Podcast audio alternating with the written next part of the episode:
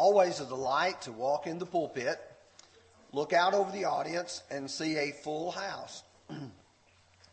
so good to have some of you who are visiting with us. we appreciate your being here. We want you to feel welcome. We want you to come back. We want you to feel well and welcome enough that you'll be back with us again each week. Uh, it's our goal, it's our desire here to worship God, study His Word, and try to please Him in everything that we do. On Sunday mornings, for now a little over six months, we have been studying the book of Acts, written by the beloved physician Luke, the purpose of which was to give Theophilus a better understanding of everything that Jesus had taught and done and the establishment of the Lord's church. Brother Tim read just a few moments ago from Acts chapter 9. God had given Paul a specific job. It was to bear his name before kings and governors. You see, God had a marvelous plan for spreading the gospel. He wanted to be able to take the gospel message from the lowliest servant to the most powerful rulers. It does not matter whether you perhaps are a shoe shine boy in the airport in Bangladesh or if you are the President of the United States. God desires that all men be saved and to come to a knowledge of the truth. 1 Timothy chapter 2 and verse 4. God wants everyone to hear the gospel. And God had sent Paul on a mission. He had gone to the city of Jerusalem, but he tells him in Acts 23 and verse 11, he said, After you have testified for me in Jerusalem, you also must bear witness for me in Rome. And thus Luke will describe the journey that Paul will make from Jerusalem to Caesarea, from Caesarea to Rome, and there he will appear even before the Emperor Nero. Along the way, Paul had an opportunity to teach some very important people. In Acts chapter 24, he was able to address Felix. In Acts 25, Festus. Acts 26, Agrippa. And we're going to take a few minutes to look at these three chapters, these three men, and see if we cannot see some parallels within our own lives. Felix, Marcus Antonius Felix. He was the Roman procurator who ruled from AD 52 to 60 in Judea. His wife was named Drusilla. She happened to be the daughter of Agrippa I and a sister to Agrippa II. This man was known for being extremely cruel. He was known for being unjust. The fact that he would take bribes. If you had a case before him and you wanted to win your case, whoever paid him the largest bribe would win. But one thing that he was definitely noted for in Rome was the fact that he did not keep peace. Rome wanted peace everywhere among every one of their provinces. And if one of their rulers, one of their governors, was creating some sort of conflict, they would have him removed. During the period of time that Felix was the governor of Judea, he was so wicked and so cruel that the people then began to hate Rome because of him. He was recalled by Nero, and the only reason why that he actually did not die was because of the intervention of his brother Pallas. That's only a little bit of the background. The important part is what we read in Acts chapter 24. I'm going to put it on the screen, but if you want to look in your Bibles, we're going to begin in verse 1 and read through verse 9. Now, after five days, Ananias the high priest came with the elders and a certain orator named Tertullus. These gave evidence to the governor against Paul.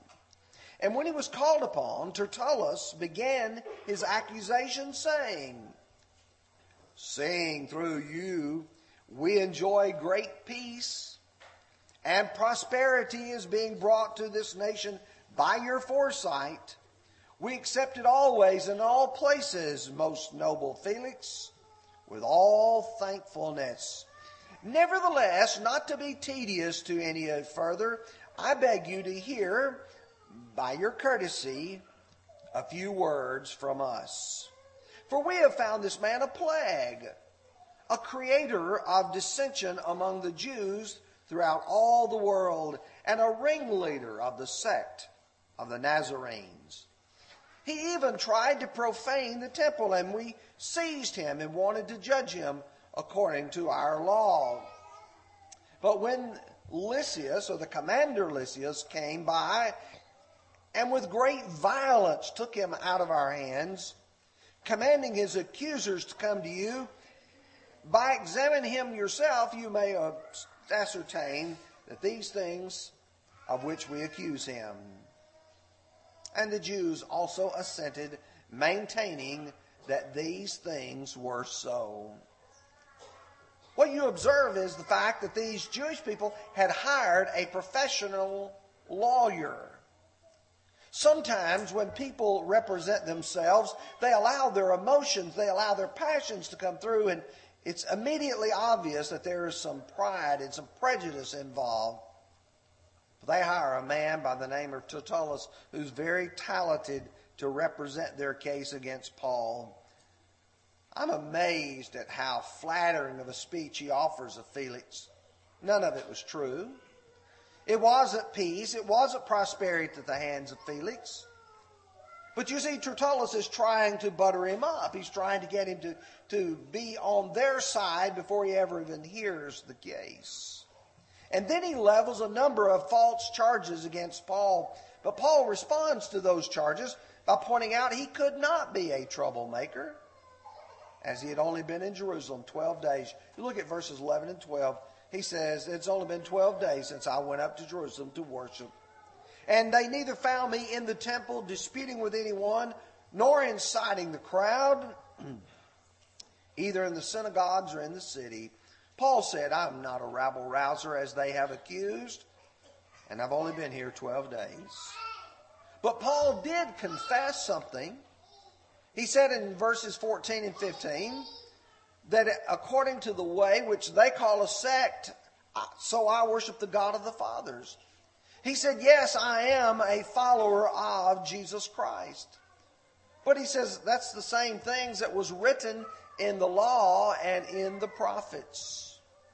In verses 17 through 19, he said, I did not profane the temple. He said there were some Jews from Asia who found me purified in the temple, but he says, neither with mob or tumult, there's no riot going on. If anyone was here and had any objection to make, they should be here. But it's obvious that Paul is pointing this out. But now, what Paul did was being given an opportunity to explain. Felix is here and he's listening to this. He's listening to one side and then he's listening to the other. But I love it when you get to verse 22 because this is where you start noticing a little of the important detail. But when Felix heard these things, having a more accurate knowledge of the way, he adjourned the proceedings and said, When Lysias the commander comes down, I will make a decision on your case. Now he says, After some days, when Felix came with his wife Drusilla, who was a Jew, Jewish, he sent for Paul and heard him concerning his faith in Christ. Now he wants to know why does Paul believe what he believes? Paul is going to be given an opportunity to preach to this man of power and influence. The key verse is verse 25. Now, as he reasoned about righteousness, self control, and judgment to come, Felix was afraid and answered, Go away for now. When I have a convenient time, I will call for you. what Paul does is preach to him a three point sermon. The first is on righteousness. What is right versus what is wrong? What kind of life have you lived, Felix? Have you done what God wanted you to do? Self control. Felix, you had the ability to choose to do right or wrong. You now know that the choices you have made, and some of us are just like Felix. We look back and we know what's right versus what's wrong, and we also know that we had the ability to make those choices. But then the third part of his lesson is judgment to come. That means that Felix was going to have to answer for these choices before the God of heaven. Yes, there will be a final exam. Yes, there will be a day of judgment. The reaction of Felix was to be terrified. And that's the original word there. To be, to be so disturbed by what you heard. If I were able to put before you right now judgment to come, and you were able to look at your life carefully, I think most of us would be terrified. Realizing the possibility that heaven and hell are realities. And yet he procrastinated. Go away. When I have a convenient time, I will call for you.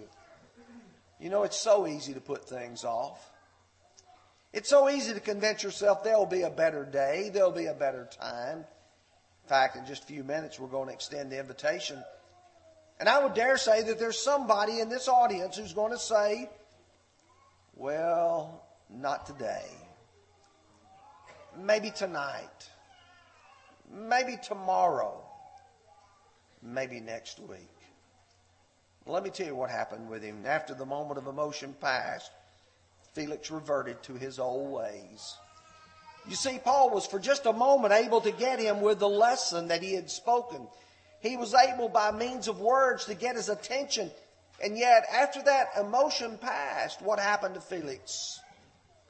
He often wanted to talk to Paul, but he wanted a bribe. He went back to his old ways. Give me some money and I'll let you go. Paul was not going to do that. And thus, Felix left him incarcerated for two years because he wanted to do the Jews a favor. What that does leads us to the second man by the name of Festus. Porcius Festus was the Roman procurator in Judea from AD 60 to 62. And as you can imagine, he inherited many of the problems created by Felix. Felix was a man who made so many mistakes and he didn't clean them up. And after being removed, Festus comes in and it's his job to try to fix what is broken. The difference is where Felix had a wife who was a Jewish, Drusilla, he knew the Jewish culture. Festus didn't know any of it. He's from a totally different culture. And what his desire is, I want to take care of all these problems that Felix has left, and I want to fix it quickly. And Paul was one of them. And so, in an effort to try to court the favor of the Jews, Festus asked Paul, who was currently at Caesarea, if to be willing to go back to Jerusalem. And Paul said, No. I won't go back to Jerusalem. He knew there were people there who would want to take his life. And so, knowing the potential for harm, he appealed to Caesar. Let's read verses 10 through 12 of Acts 25. So, Paul said, I stand in Caesar's judgment seat where I ought to be judged. To the Jews I have done no wrong, as you very well know.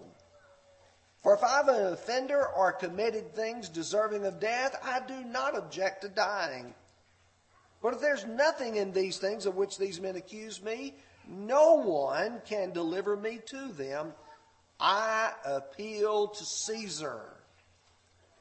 Then Festus, when he had conferred with the council, answered, You have appealed to Caesar?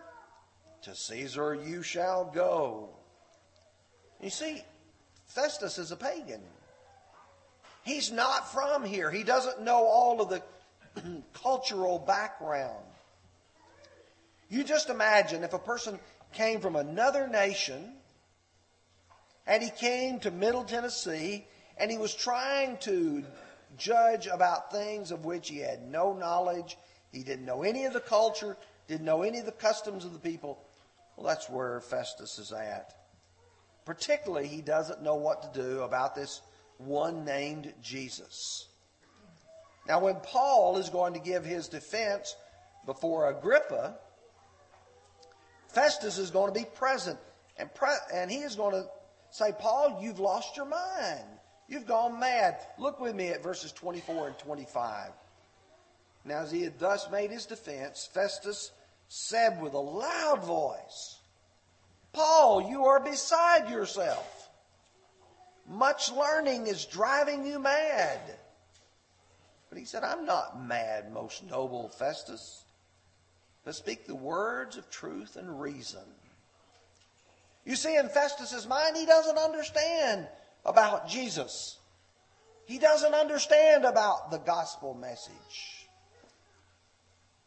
That's going to lead us to the third of the characters, and that is Agrippa. If I were to try to describe to you the family of the Herods, I think you would say, after just a moment or two, that's just too complicated.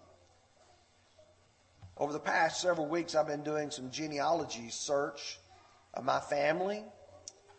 And I found, as if I would imagine most of you have done, you found out your family tree is filled with some folks that are not as desirable as others.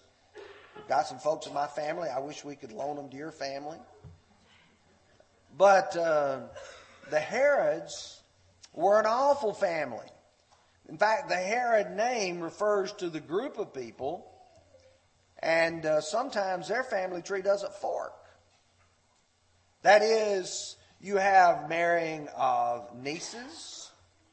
In fact, you even having brothers and their wives marrying another one of the brothers. It's really a very sad state of affairs. Never was a soap opera any more uh, salacious than was the Herod family. Well, this is Herod Agrippa the Second.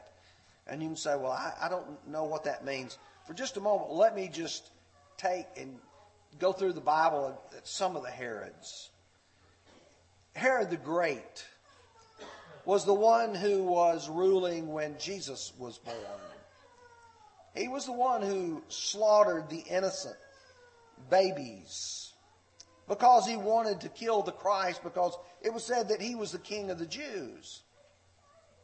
Herod Antipas is the one who married his brother Philip's wife and John the Baptist is the one who said to him, It is not lawful for you to have your brother Philip's wife. Herod Agrippa I is described in Acts chapter 12, where he killed James the apostle and imprisoned Peter. And you say, oh, well, I, now I'm seeing there's several of those. And this is Herod Agrippa the Second. And Herod Agrippa the Second is well versed in the customs and could be a great asset to Festus. You see, Festus is here. He knows nothing about all of this, but Agrippa does. And Agrippa is the king here, even though Festus is the governor. What is he going to do with Paul? Let's look at verses 2 and 3 of chapter 26. He says, I think myself happy, King Agrippa, because today I answer for myself before you concerning all things of which I am accused by the Jews especially because you are an expert in the customs and the questions which have to do with the Jews. Therefore, I beg you, hear me patiently. Now, Paul's response to this was a very carefully crafted sermon. In fact, everything that we've studied up to this point about Felix and about Festus and now Agrippa really relates to what Paul is going to say when he is put on the spot. So here's his sermon. You can see it plainly in Acts chapter 26. Verses 4 and 5, Paul refers to his background. My manner of life from my youth, which was spent from the beginning among my own nation at Jerusalem, all the Jews know. They knew me from the first, if they're willing to testify, that according to the strictness of our religion, I lived a Pharisee. Do you know what Agrippa would think immediately? Jerusalem. That's where the seat of Judaism is found. This is the seat of where the temple is located. Paul said, I was reared in this city. These people know me if they'll own up to it. But beyond that, he says, they know that I lived as a Pharisee. Now that's also extremely important. You've got the Sadducees who deny angels, who deny the resurrection, but you've got the Pharisees who believe in the resurrection.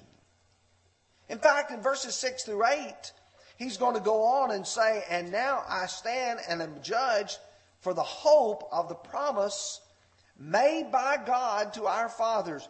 To this promise, our 12 tribes, earnestly serving God night and day, hope to attain.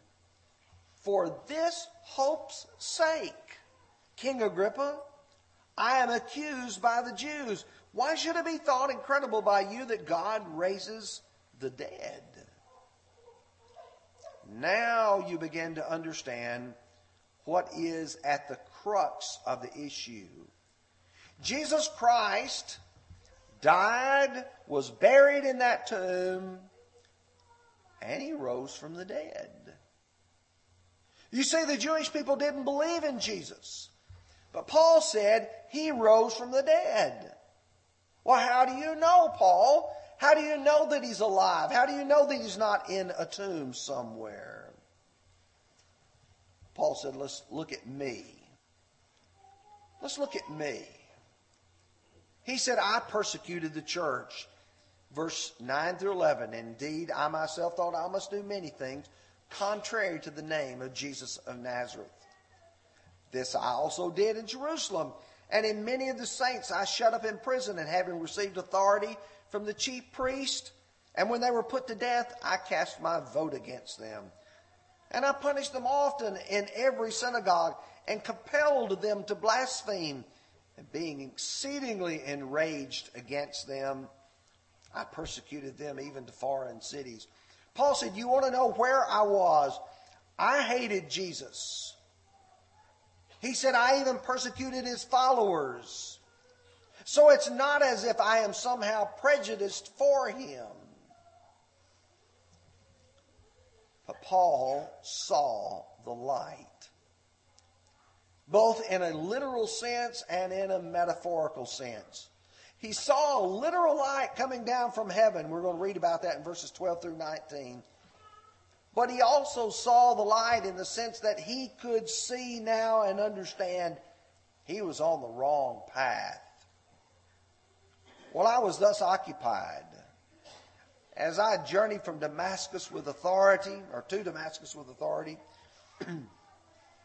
and commissioned from the chief priest, at midday, O king, along the road I saw a light from heaven, brighter than the sun shining around me and those who journeyed with me.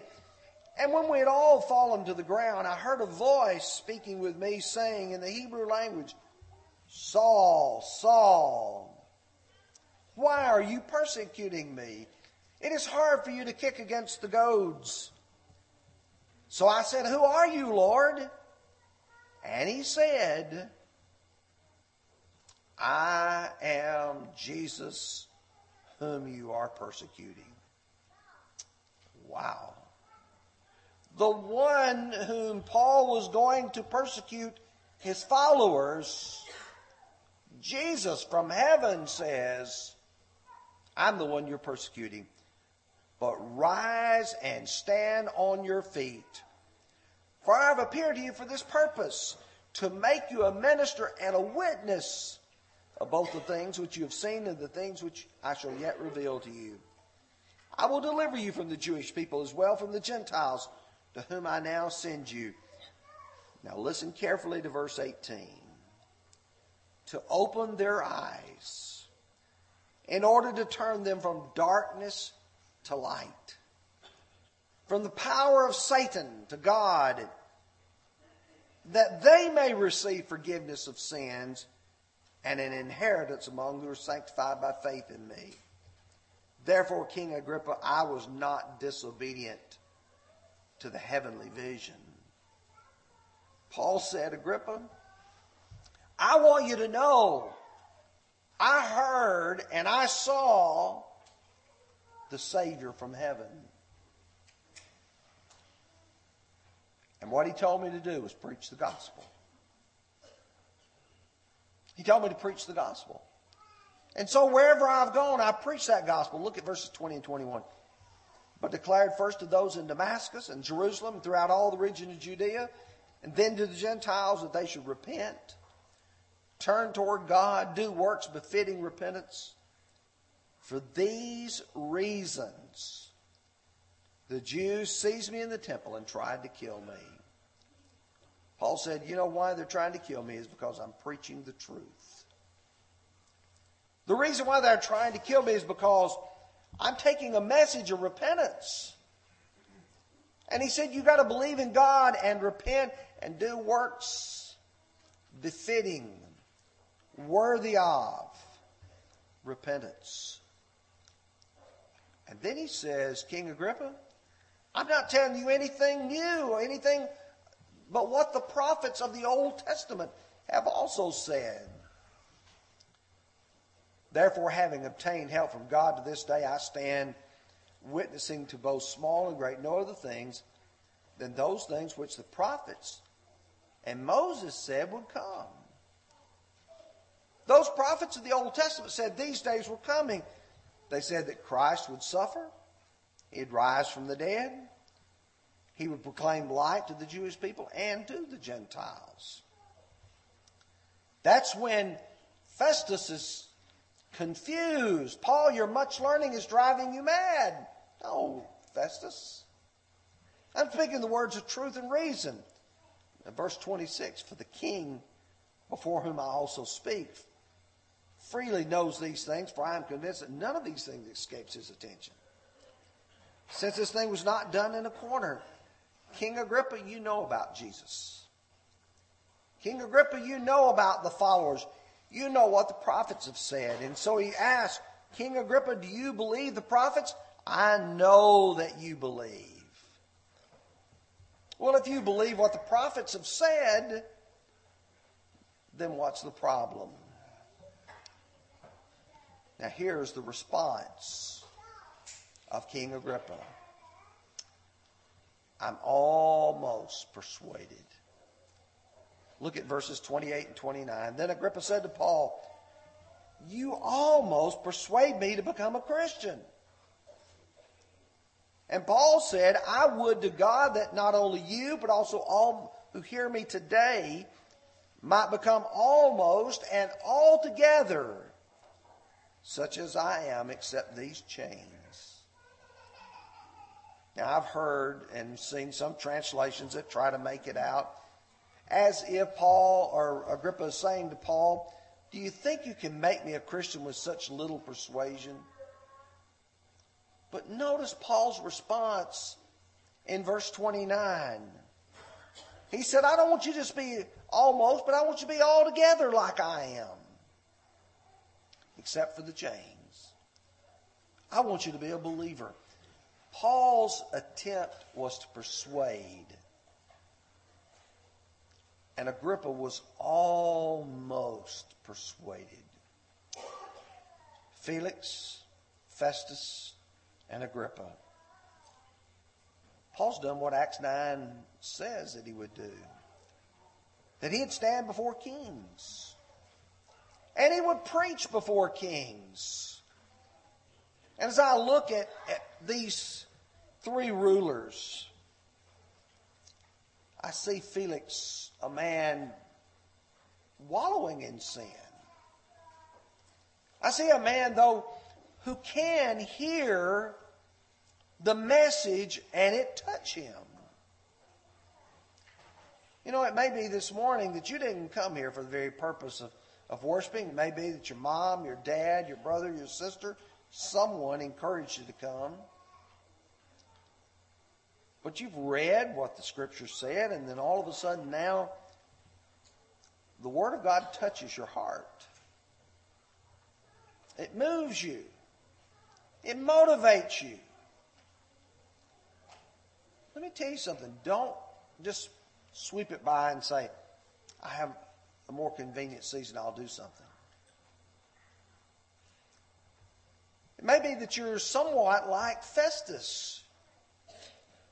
You're not really familiar with all these things, but you know that there's something else there that you need to hear. And it may be that you're like King Agrippa. You're almost persuaded. Almost persuaded. Paul had been where they were. He was not questioning their sincerity. There's a lot of people who are in the wrong place. They didn't intend to be there. They didn't plan on being there, but that, they're still there nonetheless. Paul said that I was where you are, but I, I want you to know where I'm at now. Paul had learned the truth and it changed his life. Let me tell you, you can change your life today. You can make a decision that you're going to become a Christian and I can tell you, your life will definitely change for the better. And that decision has to be made about Christ, whether you're just an ordinary man or whether you're a ruler of a country. Because in God's eyes, everybody's soul is precious. Your soul is precious. We're going to sing the song, I Am Resolved. If you need to become a Christian, come forward. We'll allow you to confess your faith in Christ. We'll baptize you for the remission of your sins. And then the Lord will add you to his church, Acts chapter 2, verse 47.